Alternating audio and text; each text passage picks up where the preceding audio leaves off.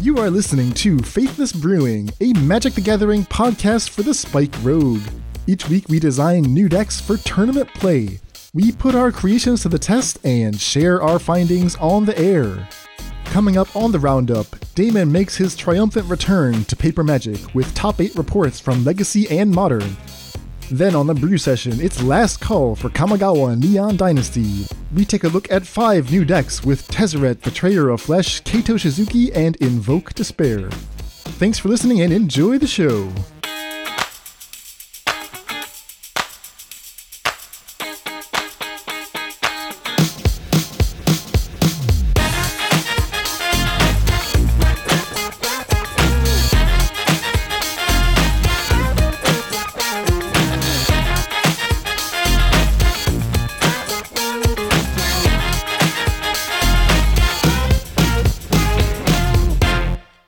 Welcome to the Faithless Brewing Podcast. I am David Robertson. I am coming to you live from the Twin Cities. And joining me for the first time in a long time is my guy on the left coast. He is back from many a sojourn into the wild. He is Damon Alexander. Damon, what's up, buddy?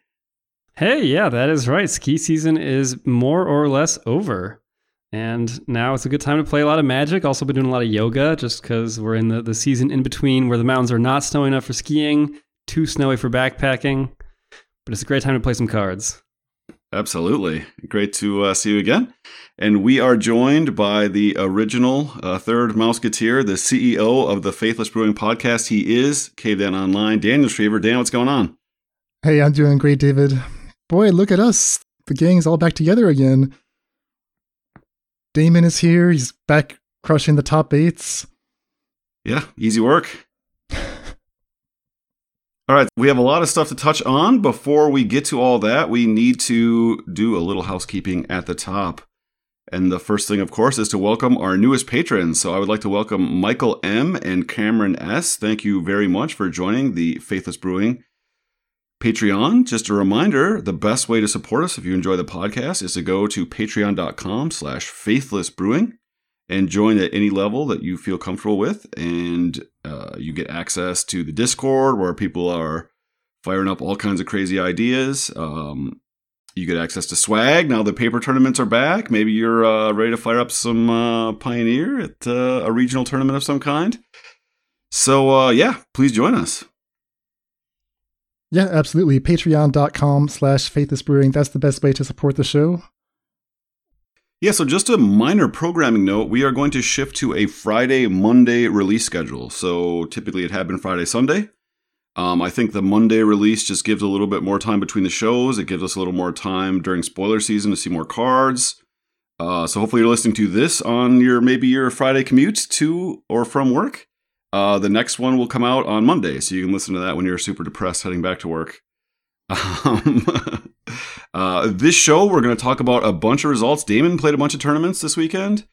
Um, Dan played a little bit. We've got a few brews, and we've got some picks of the week. The, a lot of technology still, as people are filtering back into Pioneer, and there's obviously still crazy stuff being tried out in Modern.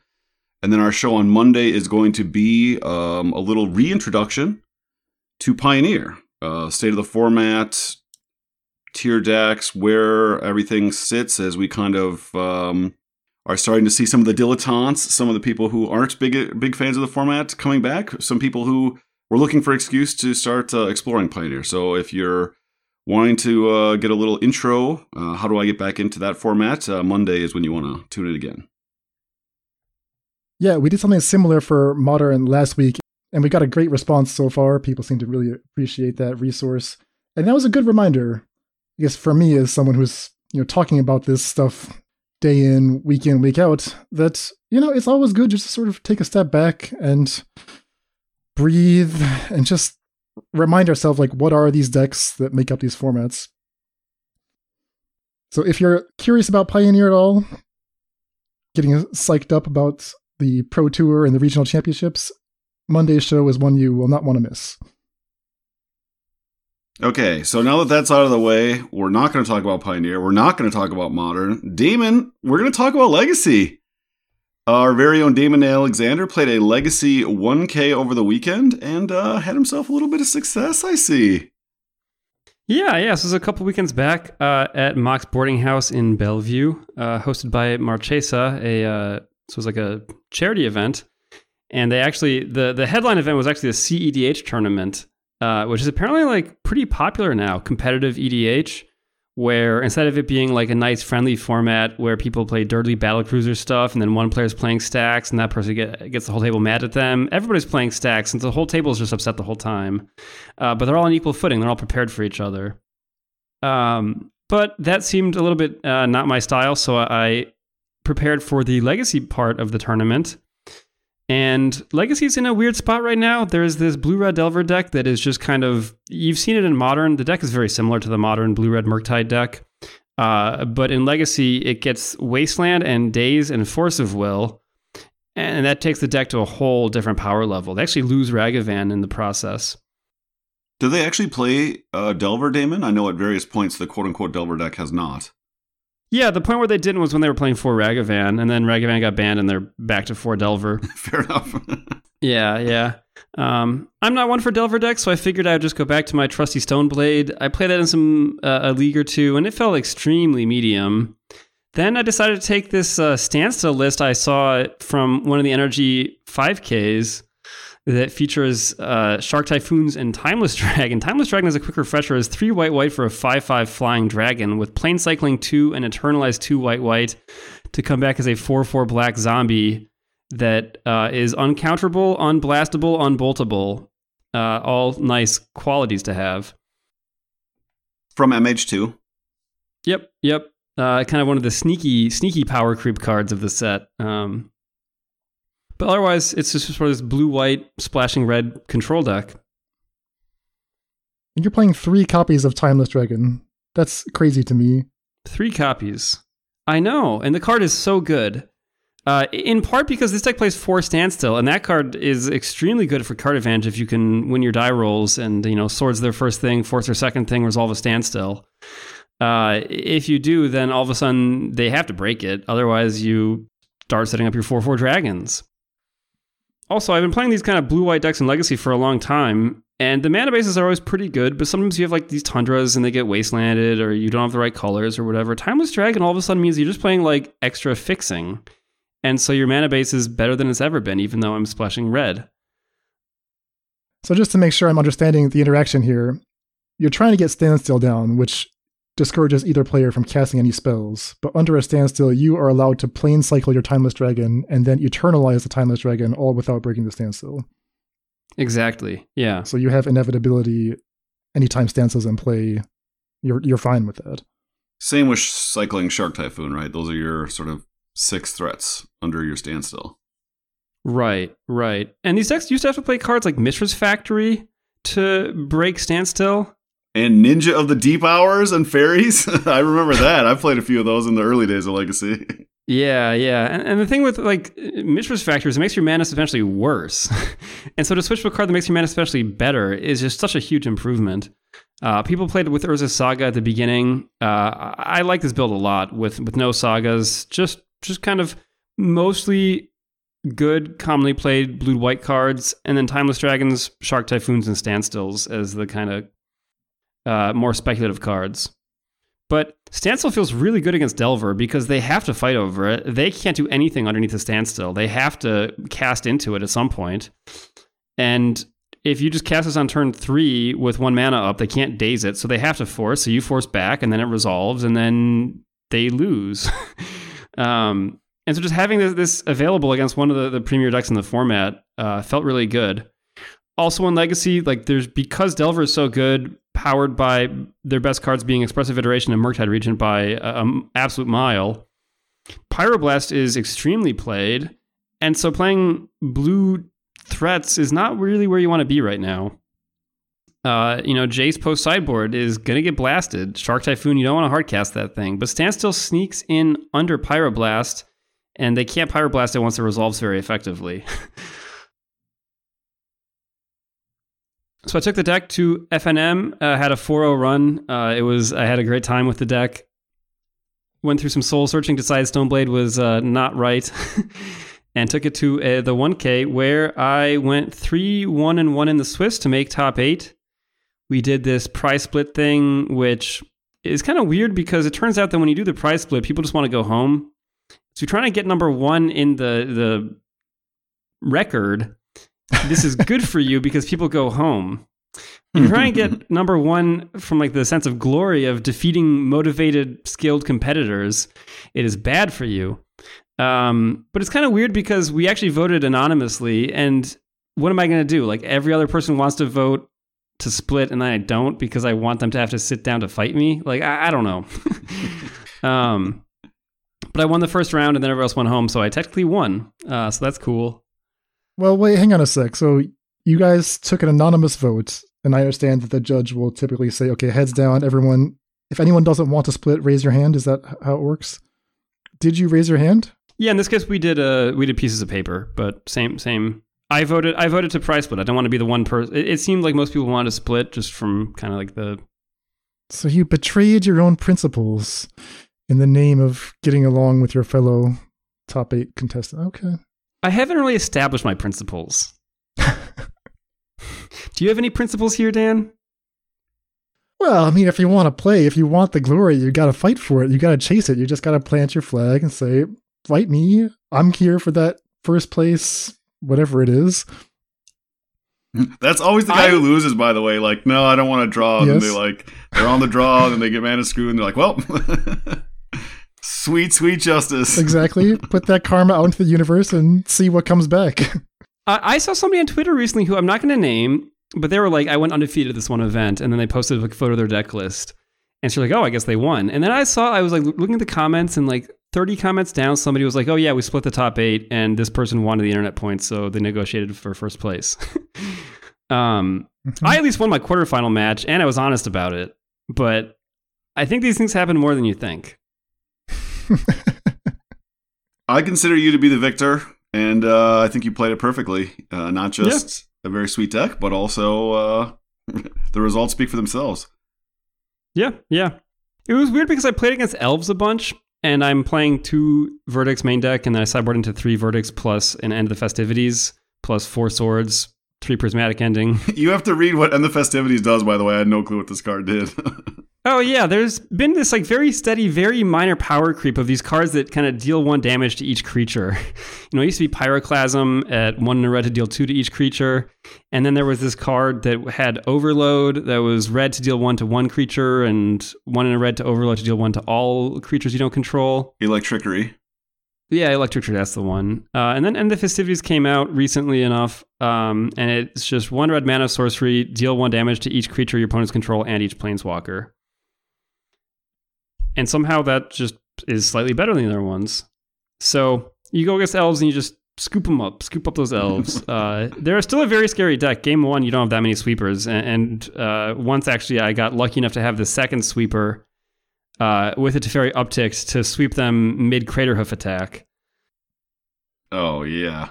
Yeah, it felt really good, but also I really snuck that one by. But then I watched uh, some some people streaming like the Legacy Challenge the next weekend, and, and I watched Reid Duke crushed by elves, uh, along with like uh, Guillaume Wafo-Tapa, who's gone on insane winning streaks recently, but not in Legacy against elves. Uh, well, he didn't have the tech. Yeah. didn't have the tech. And the festivities, the uh, comment from the two sets ago. Come on, get with the program. Yeah, yeah, from Call Time. That's It's a story spotlight card. It depicts a bunch of werewolves busting in and breaking up the vampire wedding. They're so cute. Little dire wolf puppies. oh, I didn't realize that it was connected to the wedding. Those were the festivities. Yeah. I just assumed it was a Wirewood symbiote having fun with an elvish visionary. All right, so we win the we win the Legacy 1K. Yeah, and then kind of scoured what was going on in the area, and there was a modern 1K the next weekend at a different store, the Laughing Dragon out in Issaquah, uh, which sounds far away, but it's not far away.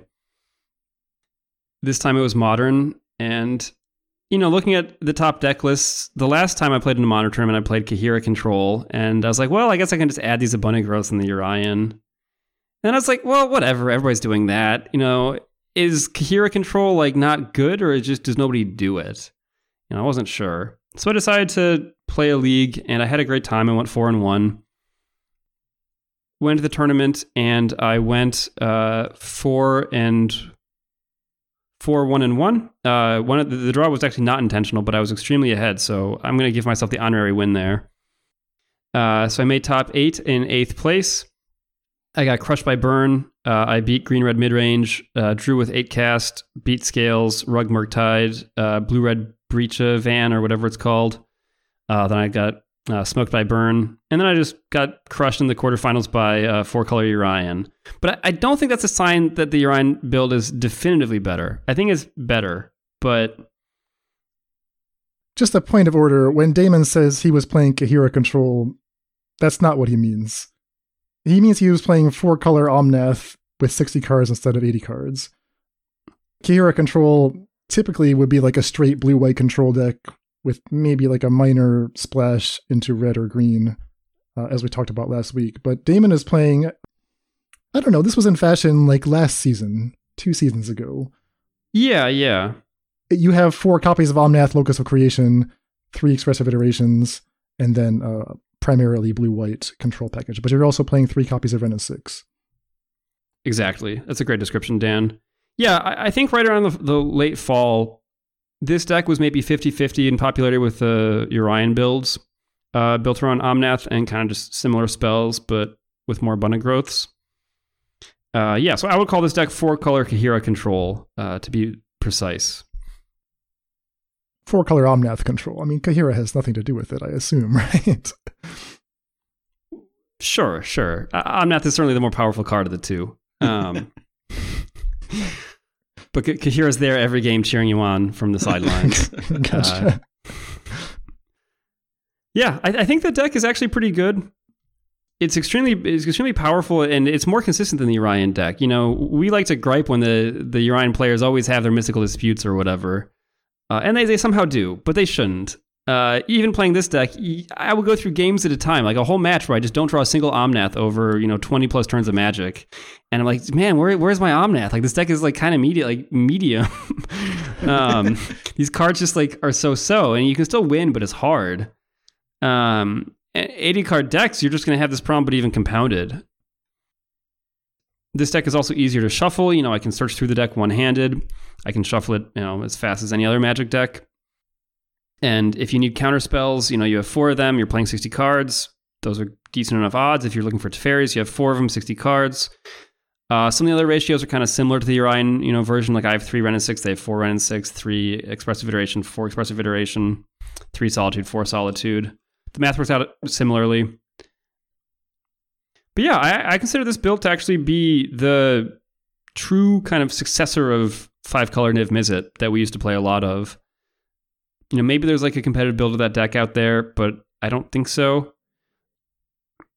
Probably like tier two.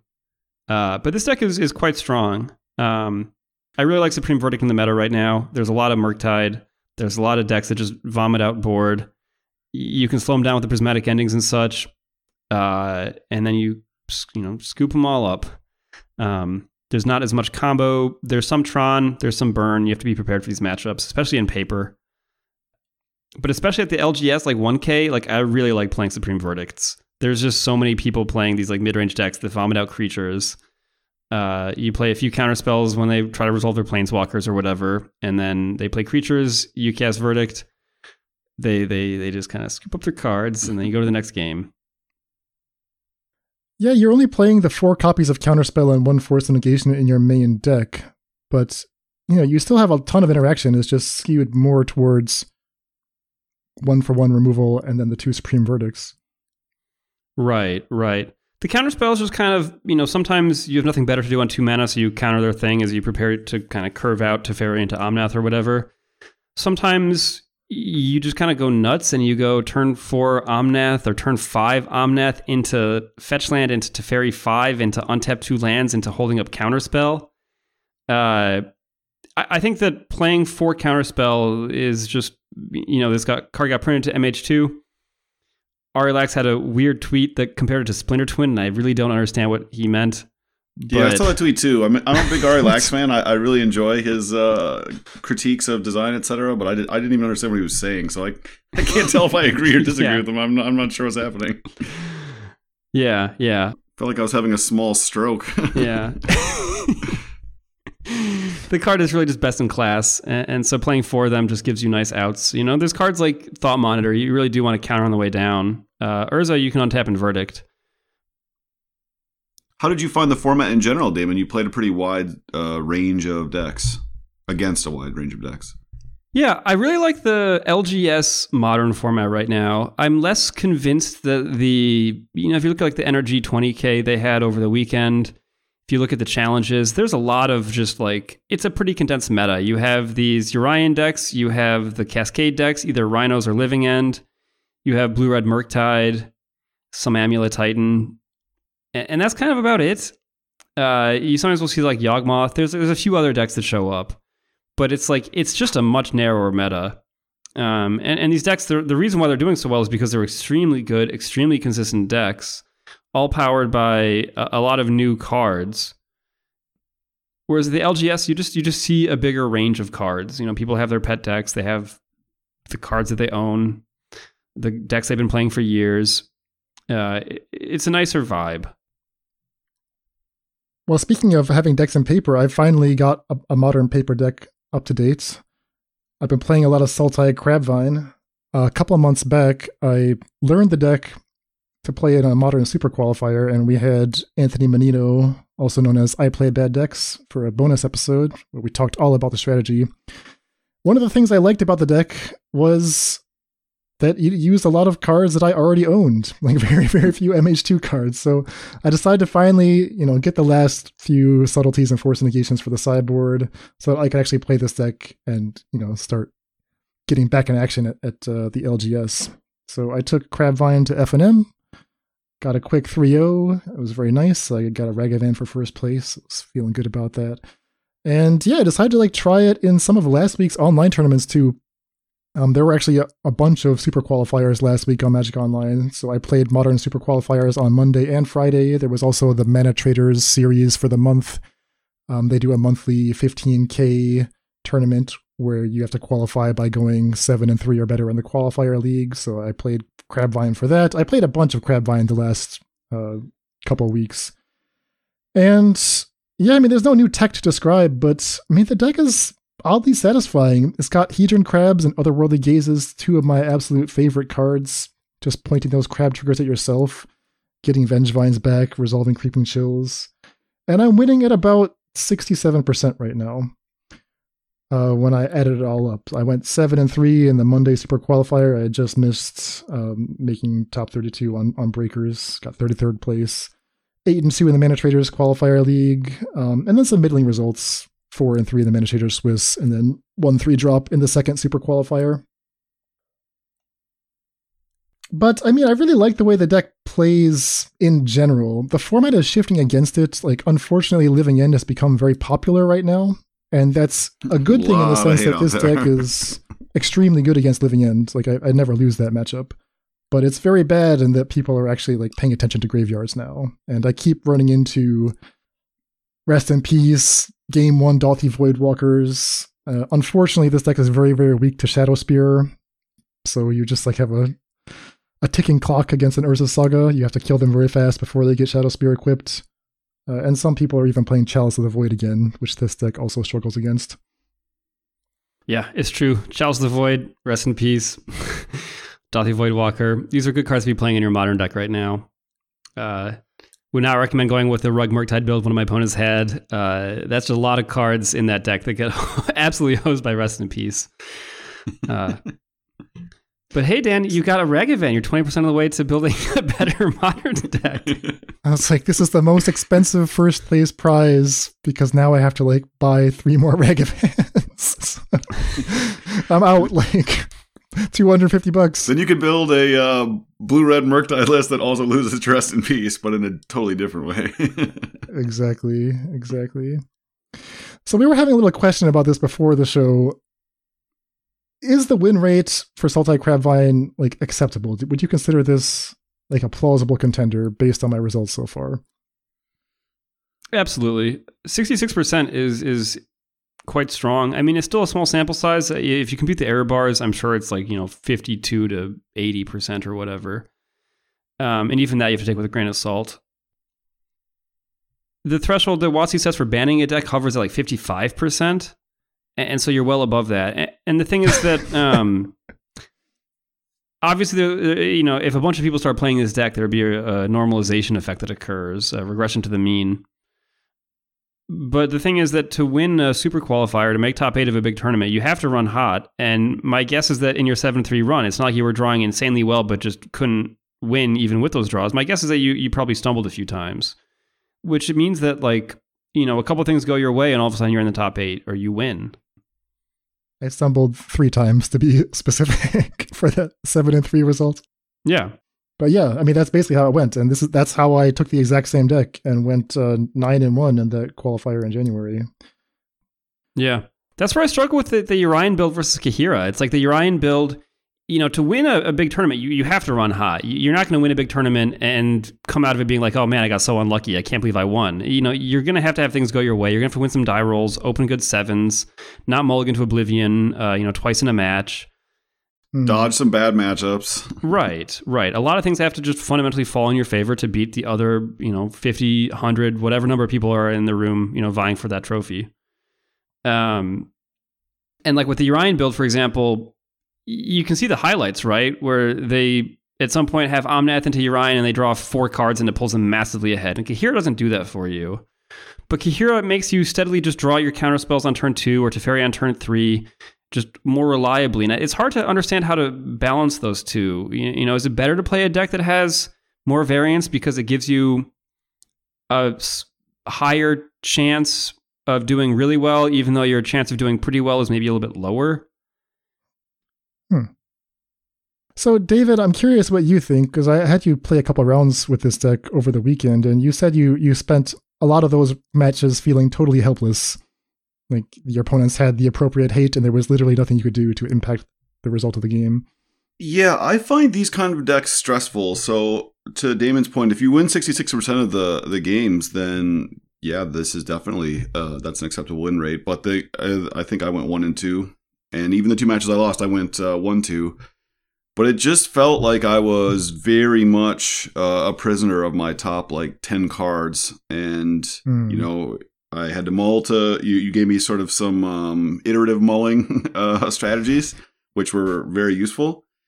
Um, and then yeah, it was just like, oh, they're like Tron has a uh, a graveyard hate piece on turn one. They're not.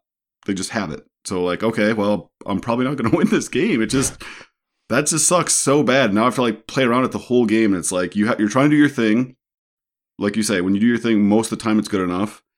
But then if your opponent disrupts it, it's like, oh god, now there's just like it's like so stressful. It's like if you have a combo and these two cards have to align, but if it gets disrupted at all, you can't win. I'm just like the whole game, I'm just like, you know, I have all this nervous energy, like, fuck, man. if anything goes wrong, it's gonna go really wrong, and I just have to sit there like, all right, I don't want to like th- like give up. I'll like play Vengevine for four and attack and kill their Karn. Like you know, Tron's just in there like four cards in their hand. Like I'm going to lose this game, but I have to, you know. That's because you and I are both Izzet mages, Dave. Yeah.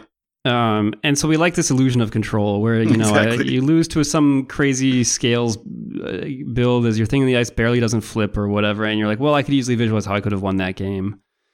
Um, maybe I made a slight mistake on my fetching on turn two or whatever. And then you play these decks and you're like, they like land their rest in peace and you're like, this deck is never going to win this match. How could I possibly win through that card?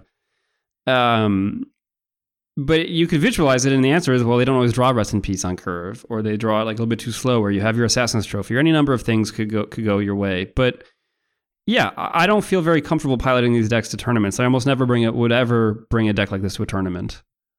Um, it's not that it's bad. It's just not my style. Yeah, exactly. The, the deck is good. You've had good results with it, but like I know I would never get mm. good results with it, and the style of magic it plays does not actually involve a lot of magic per se. There's like a ton of decisions like what to put on top with my otherworldly gaze, and then it just kind of does its thing. Is that is that true, Dan? Does this deck have minimal skill, or do you find it to be pretty complex in terms of? Okay, looking at it, yeah. What sequencing could there possibly be? I think you could like teach a robot to do it and the, the robot could execute the lines. It does take, you know, five or 10 matches to get the hang of exactly what is the right sequence. But once you're doing that, you know, it's, it's just like probability. And like making the mulligan decisions were difficult, but Dan gave me just some like, you know, hierarchical decision trees and like I follow those exactly. Now, Dan, as an experienced pilot, would maybe have made me slightly more subtle decisions, but he may have ended up making the exact same mulligan decisions that I did. Uh, yeah, I, I imagine so. But yeah, he had to put in all the hard work to like come up with that.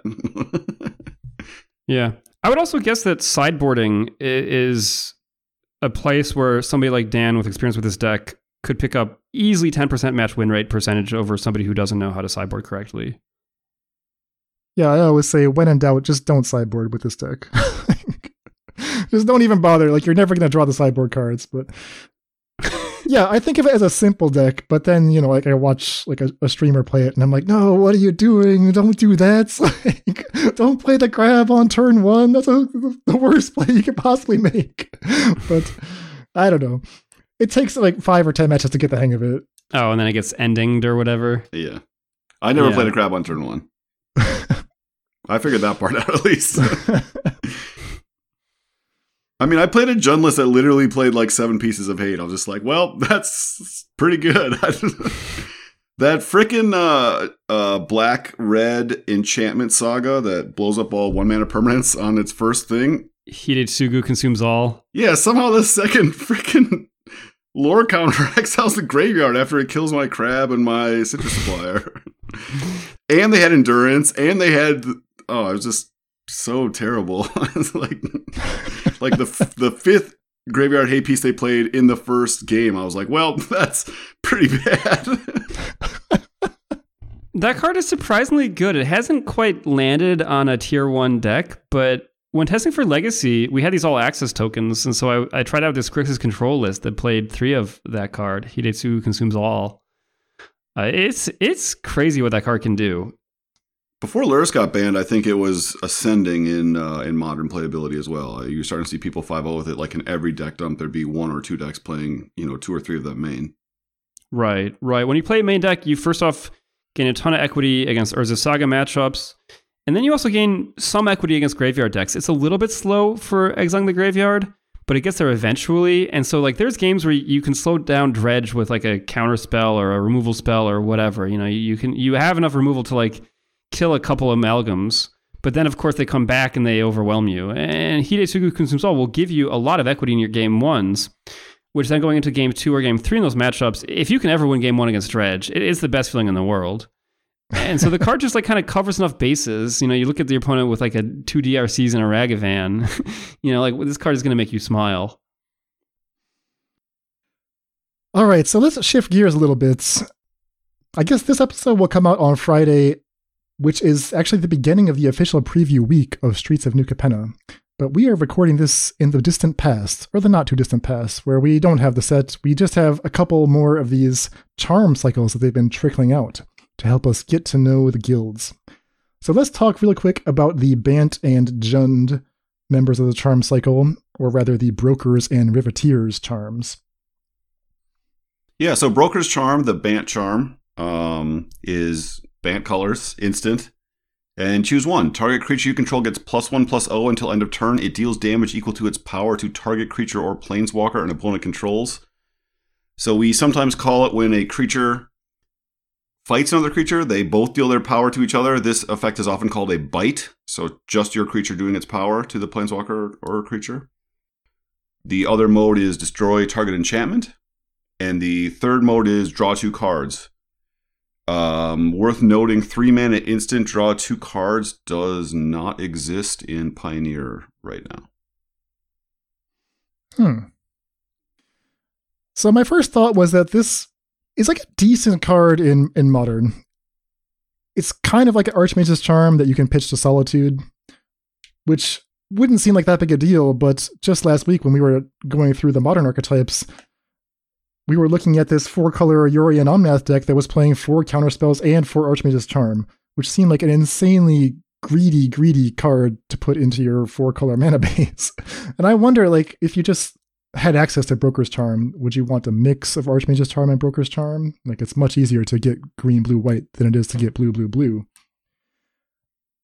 The the thing with Archmage's Charm is basically self synergistic, where you want to play decks, you know, flash draw twos are much better when you're also playing counter spells. And so to get this like kind of synergy built into a charm is, is cool. And that's why that card is seeing so much play, I claim. Broker's Charm doesn't work that way. if if you're trying to punk their Urza Saga, I mean, sometimes you do it end of turn, but usually the Urza Saga is going to come down before this, and then you want to cast it before they untap and level it up. Uh, and so it's less obvious how this card is going to support like a flash strategy, where if they if they pass without doing anything, you draw two. Yeah, also the steal is actually quite good on Archmage's Charm. Um, there's lots of one mana threats. Uh, Damon was just detailing many of them. You know, DRC, um, a actual token from Urza Saga, um, Ragavan, Death Shadow. Yeah, Death the list goes on. etc., etc. So it has two functions that are two for ones, and then one that's a straight up counterspell, which basically you're often trading three mana for four mana or whatever, if you want to think of it that way. This basically never does that. Destroying an enchantment is the best mode in modern, probably just because it can destroy the best land in modern. If we're not counting Valakut, I guess maybe maybe it's better than Valakut. I don't want to get into that. The the fight mode is really bad, um, or the bite mode is just not even close to an acceptable removal spell at, at the modern power level.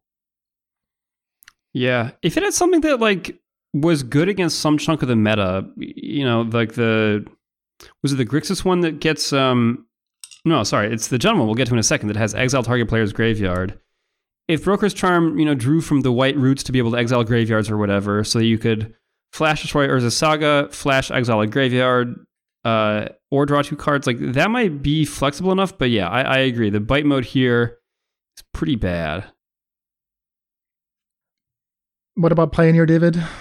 Oh, so I kept saying as soon as they print a the Bant Triome, I will be building a Bant flash deck with four Nightpack Ambusher, for Wandering Emperor. Wandering Emperor has been much better than even I thought it was.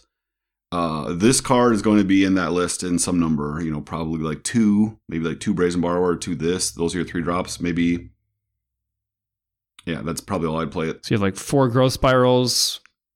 Some shark typhoons. Exactly. A couple of Sylvan Caryatid. M- maybe if you're playing a couple of these, you can play like one Torrential Gear Gearhulk on top, if that's maybe better than the second Shark Typhoon, etc. You can you can figure you can imagine March of Otherworldly Light, obviously very powerful.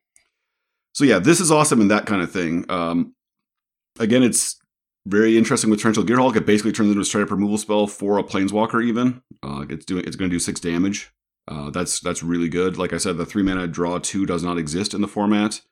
Um, destroy target enchantment is not very good, uh, but you know every once in a while it might matter. It does it does kill uh, ascendancy, which is one of the you know tier one or tier two, two decks depending on how you want to rank it. So I think this card is very interesting. The three mana on three is a little complicated. Um, but yeah, in the Bant Flash deck I'm envisioning, uh, which you know, Damon and I just spelled out most of the deck. Um, yeah, th- this will be some number for sure. Yeah, you know, I have the new Triome. Yeah. Okay, how about Riveteer's Charm? Black, red, green, instant. Choose one. Target opponent sacrifices a creature or planeswalker they control with the highest mana value among creatures and planeswalkers they control. Or exile the top three cards of your library until your next end step, you may play those cards. Or exile target player's graveyard. So to me, this card is the one that's penalizing you the least for its flexibility. Uh, the first mode is basically Soul Shatter, although it does target an opponent. It's a minor difference, but Soul Shatter is a three mana effect that has seen a lot of play in blue black decks already in Pioneer. The second mode is a better Act on Impulse. Act on Impulse never really made it in Modern. I don't know if it's legal in Pioneer, but see no play in Pioneer. But it saw some play in like Legacy and Vintage, I've seen a few like weird mono red decks. This is better than that. It's an instant speed card you can play at the end of their turn. Um, and then exiling pe- uh, player's graveyard normally isn't worth a full card in your main deck. Except this lets you basically like play graveyard hate on a card that can do stuff against every other deck, right? Uh, against Winota, right? You just kill Winota when they play it, and against a control deck or whatever, I EOT this, and you know if they want to counter it, then I get to resolve my four mana spell. So this card is super powerful to me. The only question in Pioneer is is there a home? There is no Jund mid range deck. Uh, the Jund mana is not great. Um, but yeah, this this card asks the least of you for giving you a lot of uh, powerful effects It- to the point that this is probably the one that I could see seeing play just on raw power level in modern. Yeah. I agree. The the exiling target player's graveyard is not worth a full card, except for when it is, and when it is, it's usually worth ten cards. Yeah, exactly. It's worth everything. It's like, man, I would spend a lot of mana to just have this effect main deck. It's like, oh, we're just strapping this to your to a great removal or a reasonable removal spell and a reasonable card advantage spell. Right, right. Now, of course, we've had this ability on Kaya's Guile, which Dan and I have certainly cast a lot of in Modern's history. Uh, and that card lets you choose two, which is a little bit more generous. But uh, this one is still like, it has a lot of interesting modes. Uh, first off, I think it's very important that it has this kind of get off my back ability as a first one. You know, they have some big hmm. creature, it needs to go. Your charm can't be too dirty. You know, like the, the Bant one, like it doesn't have a good defensive ability unless you're specifically worried about an enchantment or you already have a creature, in which case it's less important. This one just says you have a reality smash or you have a whatever creature, Tarmogoyf, Murktide, whatever. Uh, get get off of me. Um, and then yeah, like it, it, can straight up really make your next turn gas with its exile top three um, in the kind of red impulsive style. Uh, that is some serious grinding ability. All right, well said. So I think that does it for the charm cycle. We will be back, of course, in a week when the spoilers are done. We will have our comprehensive set review. But for now, I think we're going to shift gears and talk about a last set of brews, talk about some decks to close out Kamigawa Neon Dynasty season. We're going to take a short break, and when we come back, we will tell you all about them.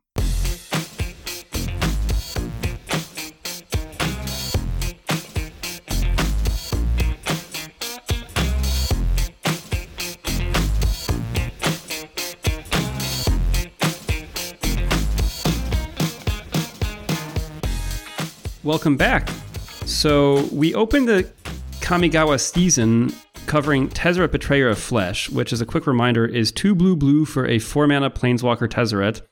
With a static, the first activated ability of an artifact you activate each turn costs two less to activate. Plus one, draw two cards, then discard two cards unless you discard an artifact card. Minus two, target artifact becomes an artifact creature if it isn't a vehicle that has base power and toughness 4 4. And then minus six, you get an emblem with whenever an artifact you control becomes tapped, draw a card. So it has synergies with vehicles or just artifacts, artifacts with abilities, uh, kind of a whole spectrum of, of stuff. We played it some there. We had some lists, but David had a few more lists to try out. So walk us through your first one. Yeah, so I felt like Tez did not get its fair shake. Um, in modern, there's obviously a lot more interactions, but the problem is that Urza is a similar sort of synergistic piece with artifacts at four mana that's just better than Tezzeret. Um, so every list that Tezzeret would look good in, right, Urza would look a little better in. Um, and in Pioneer, I think it's just the best four mana Planeswalker, except for maybe Wandering Emperor. Um, I guess you could make a case for Karn depending on the on the metagame.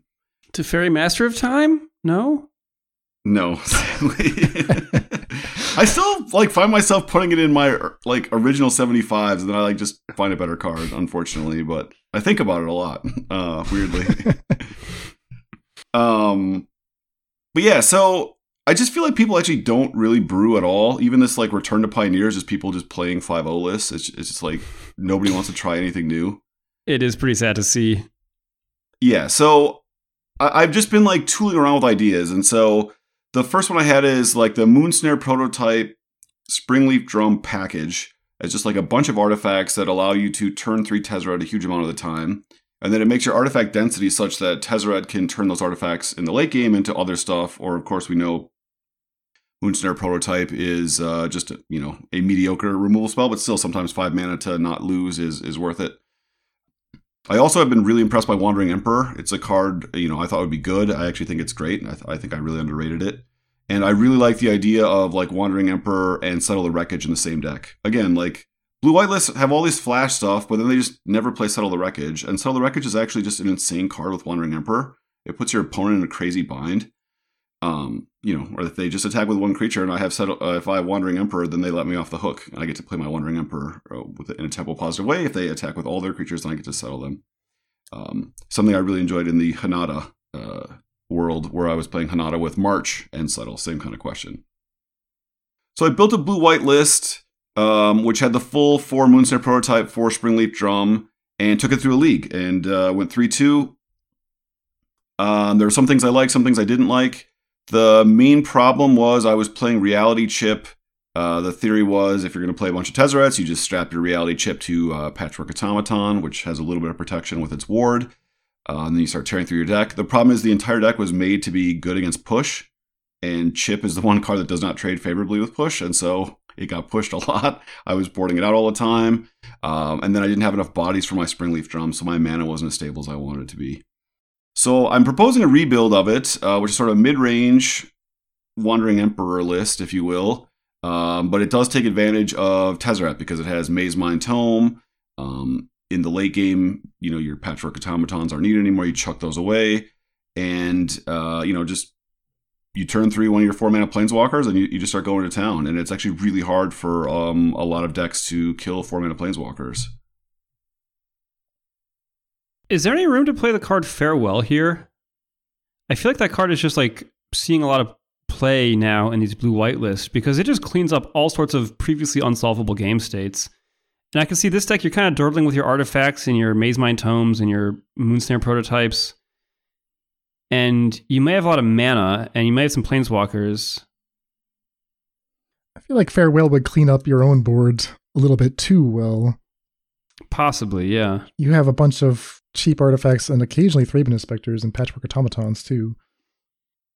Yeah, I, I agree with you though, Damon. That Farewell's been an impressive card for sure. But yeah, this this deck is a little more like tempo oriented. I mean, I'm trying to play my four mana Planeswalker on three. Uh, you don't actually get that far behind, and Settle the Wreckage, if it ever resolves, and you just have an active four mana Planeswalker, the game's basically over. Like you're now the aggro deck. That's fair. Hmm. So if I'm understanding this right, you have like an artifact package that maximizes Tezzeret Betrayer of Flesh. That includes like a minimum artifact density so that Tezzeret's draw two, discard two actually becomes draw two, discard one a decent chunk of the time. But then for power, you're playing Wandering Emperor, four of that, which doesn't really synergize per se with anything in the deck. It's just like a powerful card that you're ramping into with your artifact package. Yeah, like the the the thing that I've realized is Wandering Emperor just wins the game by itself. So you have like a card that both keeps you alive, and then but unlike other planeswalkers, or if you, if you think of Wandering Emperor as like a four mana removal spell that's kind of like a two for one because you almost always get to activate it twice. But it's also a removal spell that if they don't do anything, or if you're way ahead, it actually also just wins the game. Like it just spits out a bunch of two twos and putting plus one plus one counters on Patchwork Automaton, which has uh, like a pseudo protection, is actually like quite reasonable. So normally, like blue white decks just they they lose that activation. They just plus one. They don't add it to anything on the board. This like buffs, you know, your whatever garbage card they don't want to kill, Thraben Inspector or Patchwork Automaton, and then it goes back to like making a token every other turn. The card is pretty good. it's true. 70 tickets right now. yeah. I'm still trying to learn how to play the card to be honest. Sometimes I like play it as like end of turn as a flash threat and realize it's actually kind of not that useful because now I lost access to the minus two working effectively. It's like somehow like the first activation is like the best. Yeah, totally agree. And people in Pioneer are like the players in the leagues are so bad. They're finally starting to learn to like play around it. Like they'll see that I have it and then just like attack in such a way that like Wandering Emperor is good. It's like you can just make me eat four mana. Like I can't not play nothing that turn. like you don't have to just attack into it. Like oh okay, I guess this guy just gets to exile my best creature. Like you don't have to do that. hmm.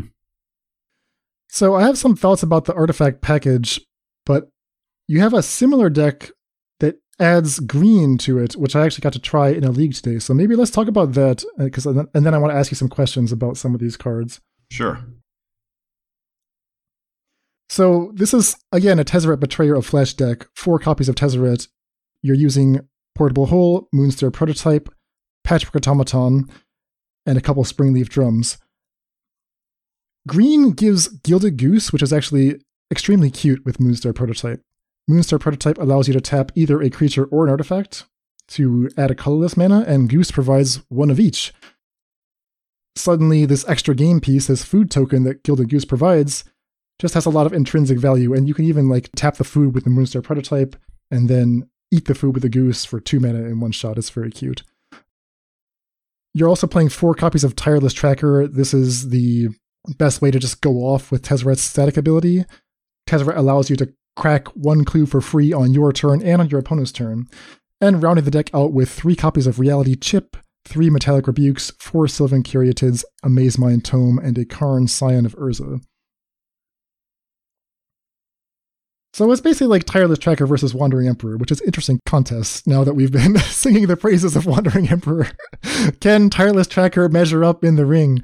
And when I took this through a league, it was a really interesting deck. I went three and two. Really liked the Gilded Goose interaction. Really did not like the Patchwork Automaton and the Springleaf Drum. I felt like these cards were here solely because of Tezzeret, and Tezzeret himself, like, didn't seem to require them on the one hand, and also didn't seem to pay me off enough for putting them into my deck. Yeah, the other thought there with Patchwork Automaton is that I wanted more bodies that were stable to put Reality Chip on. Um, I think people play Chip in decks where the creatures they put it on are going to die or too often, and that is just a game losing play. You cannot spend five mana and um, have that that creature die right away. Uh, we don't have any way to cheat it uh, onto a creature other than Tezzeret itself. Um, I've actually been really impressed with Patchwork Automaton. Uh, the times I played against it before they uh, banned all aggro decks, and then um, I've I've really enjoyed it when I've been playing with it. This deck does not have a lot of artifacts, though. To your point, um, so you thought it, it was just often just like a one-one or a two-two. Yeah, I think the biggest I ever got it was five five, but usually it was a two two occasionally a 3 3, and there were several games where I played it on turn two and then didn't grow it for like several turns after that. Because the artifact density here is not that high. Um, you know, you're playing 12 green cards that are all creatures that are not artifacts. You're playing Caryatid, Tracker, and Goose. Yeah, you, you cheated to basically have these these green cards that give you artifacts uh, with the Tracker right. and the Goose, but of course, Patchwork Automaton requires you to cast. So I, I see how there's a bit of a mismatch here. I also was surprised at how many creature decks I got paired against. I felt like every round was against a creature deck. Four portable holes helps, but in the main deck, like I actually find it a little bit hard to clean up the battlefield. And specifically in Pioneer, there's there's two creatures, Winota Joiner of Forces and Greasefang a boss that if you can't kill them at instant speed, they're going to create a battlefield that this particular config- configuration just couldn't solve. Like once they get one trigger off with either of those creatures, there just isn't enough in this deck to actually remove them. At least not in the first game. I, I was able to get some people with Settle the Wreckage in games two and three, but you know if they played around it, I don't know what have, what would have happened. How's the, how was the mana, Dan? I mean, we could also play Wandering Emperor in this list. Yeah, the mana was really good. Um, yeah, colors were not a problem. I actually was usually siding out the Springleaf drums and the patchwork you are playing the Sylvan Caryatids, which the blue white version was not. So there's like a ton of mana sources in this deck. Almost too many mana sources. Like you have 11 big engine cards in Tezzeret, looting every turn, Tireless Tracker drawing every turn, and sometimes Reality Chip. But then, apart from those action cards, there's a ton of error. Like there's just so many mana sources in the deck. So I wonder if you could just try to find like a little bit more of a happy medium. You know, maybe don't play quite so many mana sources and just get a little more just solid cards. Like I, I really like the Elder Gargaroth in the sideboard. I, I would have liked that main deck even. Hmm. Yeah, I mean this this was a pretty speculative build, and I tooled around with the numbers a lot without ever actually playing games. But yeah, I, I do agree with you. There's there are a lot of mana sources in the deck. Um, you do have screenshots here where you could just be ultimating Tezzeret and you're complaining about uh, how you want to loot some more with it. Like my Tezzerets don't get to seven loyalty. well, I lost that game. I mean, I actually lost that game. I know. Yeah, I think we had a we had a minus six maybe the turn before. Maybe if you would just downticked. Well, I had to uptick because I was short on lands. Like a 22 land deck with four trackers is kind of tough. Yeah. There were several turns where I kept on expecting, okay, I'll make my land drop, I'll I'll draw two, discard two, make my land drop, and then I'm off to the races, and just didn't find the lands. So it's interesting. There's a lot of competing demands. Well, it's an encouraging start, I think. I, I, the problems you're outlining can be solved, right? They're not like crazy, and you did beat uh, for your complaints about how you don't interact well with Winota. You did beat Winota. Uh, you did beat Rakdos Midrange. You know, these are tier one decks in the format. Um, so yeah, I, I actually take this as a, as a pretty big positive, even though uh, you know I think you feel like maybe the results are middling. It was a difficult league. I'll put it that way. it does seem like Pioneer is pretty hostile to kind of these fair-ish mid-range decks. You have Winota, which goes super big and wide really fast that you need to have answers on the spot to or outrace somehow. You have Blue Eye Control playing a bunch of sweepers and counter spells and planeswalkers that can counter your key spells and then just you know run away with a Teferi. You have combo decks like Lotus uh, Field and Ascendancy, where I don't see how you're beating Lotus Field reliably with this deck. So this this deck, David, actually reminded me a lot of the Enchantress deck that I've been playing for the past couple weeks, and I'll just mention that deck as well because I played it one updated version of that. After playing the Tezzeret build, I decided to go back to the Enchantress deck this time trying a light red splash for Fable of the Mirror Breaker, because what I had found was that when you have Eidolon of Blossoms and Setessan Champion up and running, you're just, you know, you're off to the races. It's the most beautiful feeling in the world. You get Hallowed Haunting down, you have Jukai Naturalist, so everything's cheap, and you're playing mana blooms every single turn. It's so good, it's so good. If you don't have those Enchantress engines down, you're, you're not really doing anything. So I thought maybe Fable of the Mirror Breaker would give me like a slightly higher density of action, just like a little more opportunities to smooth things out, get past the clumps of non enchantress cards. So I did that, and it didn't really solve anything fundamentally. I still had that same issue where like I was counting on having an engine card in play like Eidolon or Setessan Champion, and these cards can be killed. Whereas other decks either are just trying to get me dead, or they're playing plenty of kill spells and then just you know resolve any planeswalker. You know, even even a Chandra Torch of Defiance is still two cards a turn. So structurally, it felt like very similar to this uh, blue green Tezzeret list, where you know I'm trying to resolve a Tezzeret or a Tireless Tracker or a Reality Chip, but those can be disrupted, and if they are, then I'm paying the price for having put all these synergy cards in the rest of the deck. Yeah, I'm not surprised that Fable didn't work out. This does not look like a very natural add to what you're trying to do before. Um, you're describing it as a big card is the thing that I disagree with. I think it's it really helps decks try to go small. Um, but your deck needs to, you know, resolve like a zillion spells. Well, I guess big in the sense that it, it contributes to the card draw engine. And it lets my commune with spirits find more more things that actually say draw a card on them but yeah, no, this is Fable is certainly not as good here as it is in like black decks. The theory of Fable being good here makes sense, but I'm con- I'm just not convinced like the core shell is particularly fixable at, this point. In general, I agree with Damon that basically they've hollowed out uh, Pioneer. I don't think mid range is very good, which is unfortunate because those are the types of decks I love to play. I love to play interactive Magic. Um, and so yeah, uh, I guess we'll talk about it on Monday. But there basically are no mid-range decks left, and uh, the the format has really bifurcated into different types of combo and uh, control. Um, you know, I considering Winota Winota to be a, combo deck, which it is. So yeah, it's it's it's a, the format's in an interesting place. Um, you know, how many tickets will be burned as I uh, continue trying to build uh, interesting mid-range decks in this in this place. Well, let's talk about one more mid range deck just to close things out. So, Kaito Shizuki is the other Planeswalker, best friends with the Wandering Emperor when they were young. And it seemed like a little bit of play in Modern. I occasionally run into it in Pioneer. I played against like a Dimir Rogue Ninjas deck once with Kaito. But you've got an interesting sketch here, David, that uses Kaito in a different way.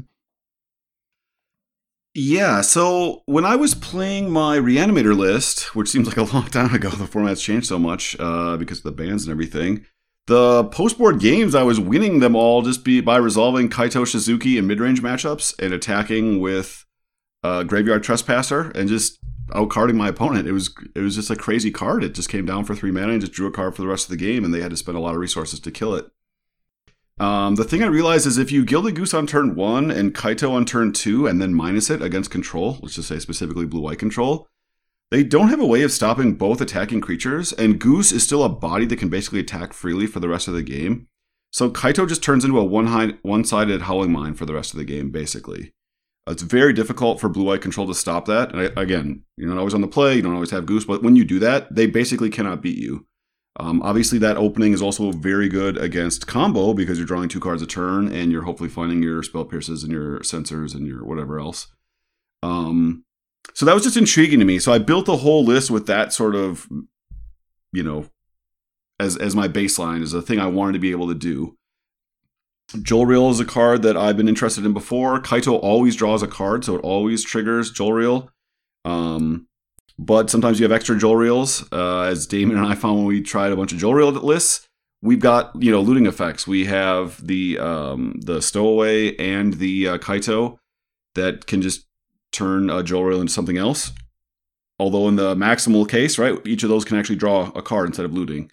Um, Spell Pierce, I think, is actually at its best right now in the format because, like I said, it's a it's a combo control format, and even Winota, they're playing eight cards that Spell Pierce is actually great against. Spell Pierce is awesome against Fable, and it's actually really good against Chariot. If you're trading one mana for three or four mana, uh, that's just an insane trade. Um, yeah, and then the deck is playing, you know, push. It's the best uh, removal spell in the format. Censor is a way to play cheap interaction with all of our flash stuff. That also is a uncounterable tr- uh, trigger for Jolrael. Is there any room to lean in? I, I, mean, you only have, I guess, like the three Curious Obsessions, but there's the, the new mana leak that costs two and a blue. That's one cheaper if you have a flyer and one cheaper if you have an enchantment. Yeah, I thought about that, Damon, and I, am not going to play the Moon Circuit hackers. I have two of them here. I, I just don't think they're very good. I, so I was literally thinking I'd play one of those cards exactly as you say, and then maybe a second of one mind or a fourth Curious Obsession. Doesn't that specifically require a spirit? Oh, sorry. Geistlight Snare? Yeah. Y- you probably know you know the card better than I do, Dan. At the point you know its name. It, it does require a spirit. You could also just play the card that requires a flying creature, one in a blue, uh, causes them to spend one more, but if you have a flying creature requires four more mana. Uh, we do have eight flying creatures. Lofty denial. Yeah. But yeah, I'll play one more piece of counter magic. I don't know what it'll be, and then one more draw card, probably another of one mind. Like another great opening against control is Gilded Goose on one, turn two, Jolrael, cast of one mind.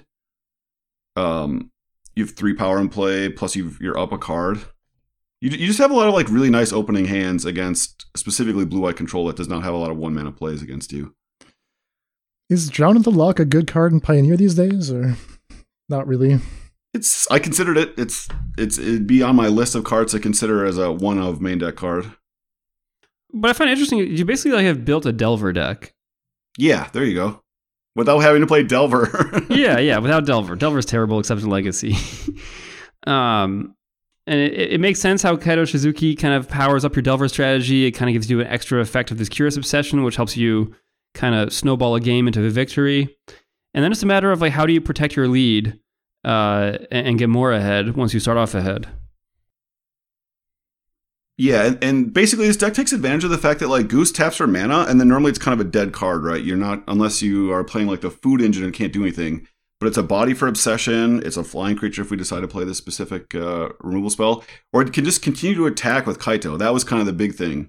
There's very few actual flying blockers. It's just going to attack freely for the rest of the game. And so Kaito is always going to basically just be a three mana planeswalker that comes down to plus and draw a card, uh, which is just insanely powerful. There's there's not even a four mana planeswalker that does that in the format. Dad, this deck had four Wasteland and four forceful in four Daze. You could tear apart Pioneer. Don't even need Brainstorm and Ponder. Uh, just Wasteland, probably. it's a crazy, crazy card. All right, that looks pretty sweet. Sultai draw two with Kaito Shizuki and Jolrael. A worthy deck to close out the season. All right, one last brew. This one uses a card that, surprisingly enough, has seen a little bit of modern play. I'm talking about Invoke Despair. Target opponent sacrifices a creature. If they can't, they lose two life and you draw a card. Then repeat this process for an enchantment and a planeswalker. So it's going to happen three times. You're either going to remove their resources or draw cards for yourself. So what can you do with this in Pioneer? In Modern, we see it in kind of a silly Cabal Coffers Urborg deck. Yeah, so Pioneer, a this deck can cast it, right? Almost every land in the deck can make black. We have to make our mana a little bit worse. We don't get to play the four Fable Passages, so push isn't as good. The other way to make sure we can cast it is Fires of Invention, which allows us to play, uh, you know, we don't have to pay any mana. It doesn't matter how hard the spells to cast. Uh, so I built a Fires of Invention Invoke Despair list. I went 4 1, just missed out on a 5 0. Uh, Winota had some nice draws against me. I tweaked the list a little bit. I replaced Considers with Mazemind Tome, and I added a 26th land, which was functionally a spell in uh, Otawara. The card's just absolutely insane with fires in play. Uh, we even have legends to make it cheaper sometime. But yeah, you're basically just a Grixis control list. So you've got, you know, four push, four expressive iteration, uh, four fires, four invoke despair, two Lier, which is awesome with fires and despair. Although, just a reminder to people, even with fires in play, you have to pay for the Lier flashback. Uh, Scarab God, obviously a great card with fires. And then we just have all these value lands. We have uh, Takenuma, uh, Otawara, Hive of the Eye Tyrant, and Castle Locthwain. All these are just great cards with fires. And then, of course, for Graveyard Trespasser, the card is awesome against uh, a bunch of different shells. It keeps you alive. Um, and basically, all you need to do is not die because Invoke just turns into this five mana removal spell that basically just wins the game. It does four to your opponent. You draw two to find another Invoke. Uh, you just chain them all together. You don't really have to worry about killing them with creatures. Uh, you do a little bit of chip damage. The Invokes will just do the full 20. Yeah, it's, it's kind of like a mini cruel ultimatum. And yes, exactly. It just right. comes online much faster. It makes a lot of sense with the fires list. Uh, it's cool to see a Grixis fires control shell compared to all these, you know, the, the Jeskai transmog lists are so so boring. this deck definitely takes it for style points. Two Lier main deck, Lier Disciple of the Drowned, one Scarab God, four Graveyard Trespassers, of course, a couple Mazemind Tomes, the idea of like tap out control, you take that to its logical extreme. We don't need to play on their turn at all. In fact, we can't play on their turn because Fire says we can't, and that's totally fine. Yeah, so the main concern, right, is against Winota, you need to really be judicious with your decision to play fires. Um, it does uh, affect your ability to interact with Winota. Uh, basically, you just have Otawara at that point. Um, so you need to be way ahead. But yeah, I mean, Lier, you're not playing any counter spells in your quote unquote control deck, so there's no um, negative at all. And she's just an insane value engine. Uh, Scarab God getting back Lier, flashing back a spell. I mean, you just have some crazy lines in late game. I beat a Niv Mizzet that literally cast every Niv Mizzet in the in their list. Um, they all their Niv Mizzets were killed by me, um, and then I was Scarab God resurrecting them, and just Invoke just drew more cards than Niv Mizzet did. It just it, it doesn't even get close. Would you ever play a card like Malevolent Hermit in this list? Uh, that card sees legacy play, like a fair amount of legacy play. As a quick reminder, this is the one in a blue for a 2 1 wizard with blue sack, counter target non creature spell unless his controller pays 3, and then disturbs for 2 in a blue into a 2 2 flyer with non creature spells you control can't be countered. And so I wonder against like the blue white decks, the combo decks, uh, it kind of has game against both of them. I think especially blue white. Yeah, I th- that is an awesome card, and I was thinking about it at the time. There was just a ton of exile effects in white, um, so I was thinking maybe it wouldn't actually die. But well, yeah, it, that that you don't cast it on turn two. If you keep it blue up, it doesn't get exiled. Yeah, that's a that's a great point. Um, yeah, I, I, definitely think there's room for that in the sideboard. I definitely don't want this uh, second Kolaghan's command doesn't do anything, so I think that at least a one for one swap there, and maybe find a second uh, home for it, maybe over duress. That that sounds awesome, Damon. Yeah, I think it'll be interesting to see if that card, like, why is this he playing Legacy, not other formats? Uh, it's always impressed me um, on the other side of the battlefield more than uh, I've been casting it. But you know, you can't really swords it or prismatic ending it; they just sack it. Love it. I'm in. All right, it's been a wonderful uh, reunion with the three amigos here. Uh, so, with that, we are going to bid everybody adieu. We will be back on Monday. Like I said, we will have a little introduction to Pioneer. So, if anyone is excited to get their hands dirty in the format, roll up your sleeves, start maybe brewing some decks. The format's still a little bit a little stale. Everyone's just playing 5 lists. Um, join us then, and we will uh, you know, follow the Yellow Brick Road. Yeah, thanks for taking us through your uh, pretty cool looking Pioneer list. I mean, especially with new Triomes and new Charms, some of these lists may really have a chance to pop. All right, that sounds great. Have a good weekend, y'all. See you next time. Take care. All right, see you. Deck lists for this episode can be found at our homepage, faithlessbrewing.com. And tune in on Monday for everything you need to know to get back into Pioneer. Support for this podcast is provided by brewers like you. If you like what we do, you can join our community at patreon.com slash faithlessbrewing for Discord access, bonus content, and more. That's all for today. Stay safe, and we'll see you next time.